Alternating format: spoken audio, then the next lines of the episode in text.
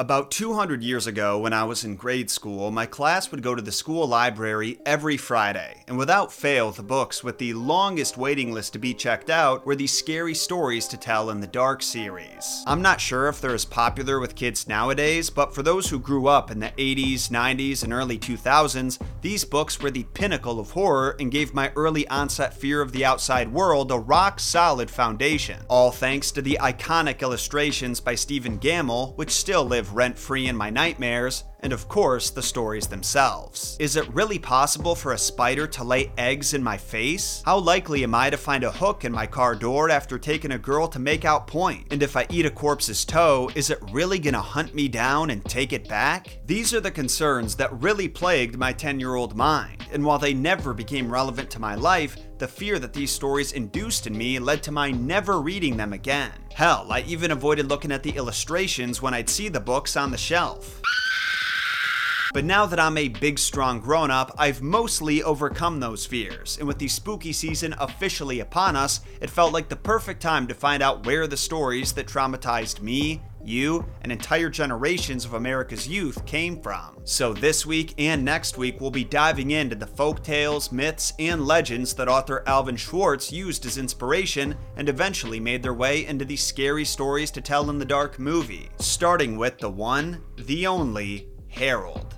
Before we dive into it though, you're probably going to need some help falling asleep and focusing after hearing these tales, so I want to introduce you to our sponsor, Endel. Endel is an app that I use literally every single day of the week. It's an environment-based app that uses cutting-edge A I technology to design real-time, personalized soundscapes that help you focus, relax, and sleep. As someone with A D H D, I always prefer having music playing in the background whenever I do basically anything from working to meditating to napping. But it has to be the right kind of music that fits the mood of my situation but also doesn't distract me with catchy lyrics. That's a lot of boxes to check, which is why Endel soundscapes have been a game changer since I started using them around this time last year. Not only are they backed by neuroscience, but they use real-time inputs like your heart rate, the time of day, and weather to ensure they're properly tuned in to whatever activity you're doing. And a really cool bonus that I didn't expect was that after using them so consistently, my body has started having a Pavlovian response to the soundscapes. Like when I press focus, my brain is ready to dive right into a project, and the sleep soundscape immediately calms my whole body down, making it so much easier to fall asleep. It doesn't surprise me at all that Endel users with A D H D, tinnitus, and sleep disorders have all said that it helps their symptoms. So if you've been struggling with productivity or balancing a healthy sleep schedule, you should give Endel a shot. The first one hundred people who download Endel by scanning the Q R code or clicking the link in the description or pinned comment will get a free week of audio experiences.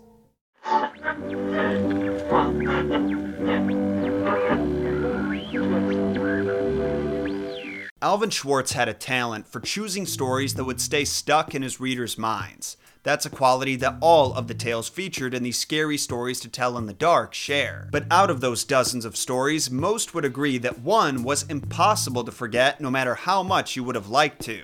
Harold. If you've heard the story at least once in your life, you probably don't need me to retell it, but I'm going to anyway because I want to pass my trauma on to others. Also, I'm sure there's at least a few of you who've only seen the movie and they put quite the twist on it, so you've got to know the original tale and all the clever references they made to it. And for those who haven't seen the movie, be warned, I'm spoiling the shit out of it. This tale can be found on page thirty of Scary Stories three. It follows two farmers named Thomas and Alfred who've brought their cows into the mountain pasture to graze. They did this every summer when it got hot in the valley they lived in, and would usually stay up there for about two months. And while it was easy work, it was also incredibly boring. Well, this year, Thomas had a great idea. They should take on a project to help pass the time. A project that was fun, but also useful. He suggested they build a scarecrow out of the old sacks of straw they had lying around. It would keep the birds out of the field, and they could get creative with how they designed him. That's when Alfred suggested they make it look like Harold, a farmer they both hated. And Thomas found that hilarious, so they gave the scarecrow Harold's beady eyes, frowny face, a pointy nose, and of course, his name. Every morning, they would tie Harold onto a pole in the field, and every evening, they would bring him inside so the rain didn't ruin him. Sometimes they were nice to Harold and joked around about his job being even more boring than theirs, but they also took out their frustrations on him. On bad days, they would punch him, kick him, and whenever they felt sick of eating the same old stew day after day, they would smear it on his face for him to eat. One night, after Thomas smeared food on Harold's face, Harold grunted. Alfred refused to believe it, but Thomas swore it was true. Either way, this led to them giving old Harold a break from the abuse, even letting him stay inside all day instead of tying him up in the field. Occasionally, he'd let out a grunt or even twitch, but the farmers assumed that some mice or cockroaches were just crawling around inside of him. Then, one morning, their worst fears were proven true. Harold stood up right in front of them, and he appeared to have grown since they first made him. The farmers were too terrified to move, but Harold didn't touch them. He just walked outside, climbed on the roof of the hut, and started trotting around like a horse on its hind legs. Then, when the sun rose the next morning, Harold got off the roof, walked to a far corner of the field, and just stared at the farmers from a distance. They had no idea what to expect from Harold next and agreed they didn't want to find out, so they concluded their trip to the mountains early and started their descent into the valley. Just when the farmers' spirits began lifting and they felt like they'd avoided certain danger, they realized they'd forgotten their milking stools, and apparently those were expensive, so they drew straws to see which of them would go back to retrieve them, and Thomas was the lucky winner. Alfred continued his descent, but when he came to a rise in the path, he looked back to see if Thomas was catching up or if he should wait for him. Only he didn't see Thomas. He saw Harold. The doll was standing on the roof again, stretching out Thomas's bloody skin to dry in the sun. That's gotta be one of the most disturbing endings in horror history, and I think it's largely because of how much it leaves to the imagination. The visual that's conjured up of a scarecrow drying out a man's skin is already horrifying, but then you start imagining the struggle that led up to that and what Thomas endured in his final moments. Not to mention, how did Alfred respond to seeing his friend laid out like that? There's no way that he went back to that hut unless he had a flamethrower in hand and was accompanied by the entire platoon from Predator. So Harold must have been free to finish whatever arts and crafts project he was making with Thomas's body, and in the back of Alfred's mind, he knew that he doomed his friend to that fate and could only hope that Harold wouldn't track him down next. Now let's take a look at all the crafty ways that the minds behind the movie utilized the story, and you can tell me which of Harold's victims you'd rather be. In the film, Harold is a scarecrow on the Milner farm. The Milner's son, Tommy, named after Thomas from the original story, apparently hates Harold and likes to beat him up with his friends on occasion, mirroring the behavior of the farmers in the story. What I really like about this adaptation is it actually acknowledges its source material in a clever way. Similar to how many of you watching read these stories as a kid, the movie's characters also read them. Only in their universe, they were written by the ghost of a sick and abused girl named Sarah Bellows, who used her own blood for ink. Also, just like us, the characters are terrified of the stories coming true and happening to them. And they do, one at a time, starting with Tommy. So remember how, at the end of the story, Thomas has to go back to the hut to grab the milk stools that he and Alfred forgot? Well, in the film, Tommy returns home from his day of degeneracy, full of candy stealing, attempted kidnapping, and hate crimes, is scolded by his mom for forgetting to drop off eggs to the Wolverton family, and she orders him to do it right now. Instead of being skinned alive and laid out to dry, Tommy is impaled by a pitchfork. Then, he slowly transforms into a scarecrow. He's puking up straw, his skin is drying out and turning leathery, and the next time we see him, he's hanging in Harold's place. So at first glance, Tommy's fate appears to be quite a bit different than Thomas's, but there's actually some overlap. You just have to use your imagination. Think about it. We already established that Harold was likely going to make something out of Thomas's skin. And what could be more poetic than him making Thomas into the next scarecrow, forcing him into the same position to be abused just like he was? I could be wrong, but I feel like that was the implied fate of Thomas, while the movie leaves no doubt that Harold has found his replacement. But remember what I said in the intro, that the stories that Alvin Schwartz used in his series all came from folklore, myth, and legend. Take the Wendigo story, which is also referenced in the film. Schwartz based that one on the famous Algernon Blackwood tale, which we actually covered last year. Well, Harold is no different, so let's take a look at the twisted tales that inspired his creation.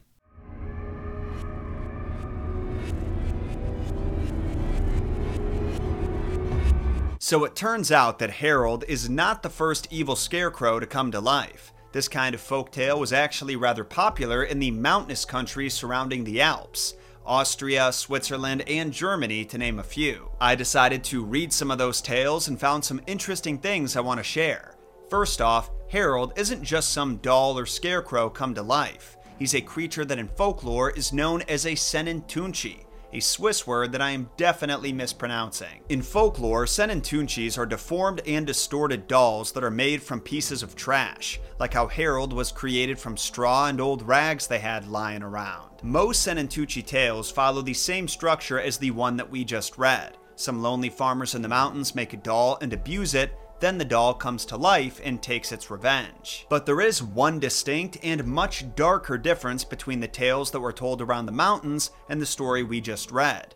Yeah, believe it or not, the story can get darker. In the folktales that Schwartz borrowed from, the Sennentuntschi is usually made to look like a woman. There's actually a Swiss horror movie made in two thousand ten that follows this version pretty closely. And it's for that reason that I'm never gonna watch it. Because in addition to beating the Sennentuntschi on a regular basis, the farmers also rape her, which makes you feel significantly less terrible for the one that gets skinned alive at the end. Some other differences are that the farmers in the tale are often described as godless heathens who mock Christianity in all its forms, and that the event that triggers the doll coming to life is them baptizing it. Why do they baptize the doll? For the sole purpose of dunking on Jesus. It was their way of saying, you know that sacred ceremony that all of your followers have to go through? Well, we're gonna do the same ceremony with the sex doll that we made out of trash. It's at this point that God evidently runs out of patience. When the doll is baptized, he blesses it with life,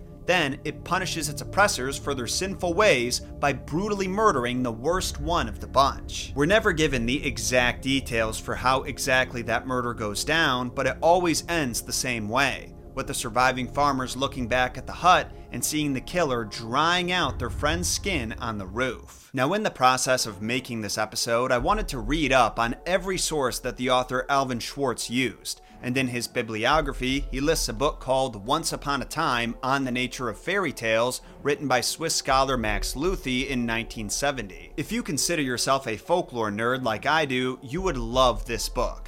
Luthi provides all kinds of rich analysis on the symbolism of folktales, from the sociological to psychological to structural and stylistic. Chapter six is where you'll find his examination of stories about living dolls and learn the difference between local legends and fairy tales. Stories about Sennentuntschi are specifically classified as local legends because most of the time when they're retold, they're presented as if they really happened. Local legends also tend to be darker and more violent than fairy tales, or at least fairy tales as we know them today. That being said, living dolls are still known to appear in fairy tales, and this one from Greece manages to teach the same lessons as the prototypical Sennentuntschi story, even containing a lot of similar details, but is much less likely to traumatize you. I'll keep this brief. Basically, a princess who's in need of some companionship makes herself a man out of sugar, almonds, and groats, things that she had lying around, just like the farmers. Then she prays to God for forty days and forty nights, and God blesses the groat man with life as a reward, so the inverse of the farmers who were punished when God gave life to the doll. The princess immediately falls in love with Mister Groats, who becomes the talk of the kingdom due to his miraculous creation, but much to her dismay, an evil queen learns of his existence and wants him for herself, so she kidnaps him. The princess is then forced to search for Mister Groats throughout the land, wearing out three pairs of iron shoes in the process, and eventually she finds him sitting on the throne next to the evil queen. At first, he doesn't recognize the princess at all, but eventually she refreshes his memory, and the two ride a majestic horse back to her kingdom and live happily ever after. Meanwhile, the evil queen attempts to make a new man for herself, but because she's selfish, sinful, and doesn't put any love into it, the man just rots and has to be thrown away. So as you can see, her fate isn't quite as excruciating as the farmers, but she certainly loses in the end. and we can still learn the same lessons about selflessness and piety from Mister Grotz's story as we can from Harold's. But that is where today's stories end, and where I ask you to share your thoughts, not only about Harold's messed up origins, but the Scary Stories to Tell in the Dark series. If you read them as a child, I am genuinely curious to hear if they stuck in your mind and gave you nightmares like they did myself. And if so, what stories in particular stayed with you? Should we cover their messed up origins? Let me know by hitting up Messed Up Origins on social media, TikTok, Instagram, Facebook, or Twitter. Links to all of those are in the description. Also, remember to rate this episode five stars and give our humble little show a follow so you don't miss next Friday's episode on another iconic tale from the series. Until then, my name is Jon Solo, and remember, Jon shot first.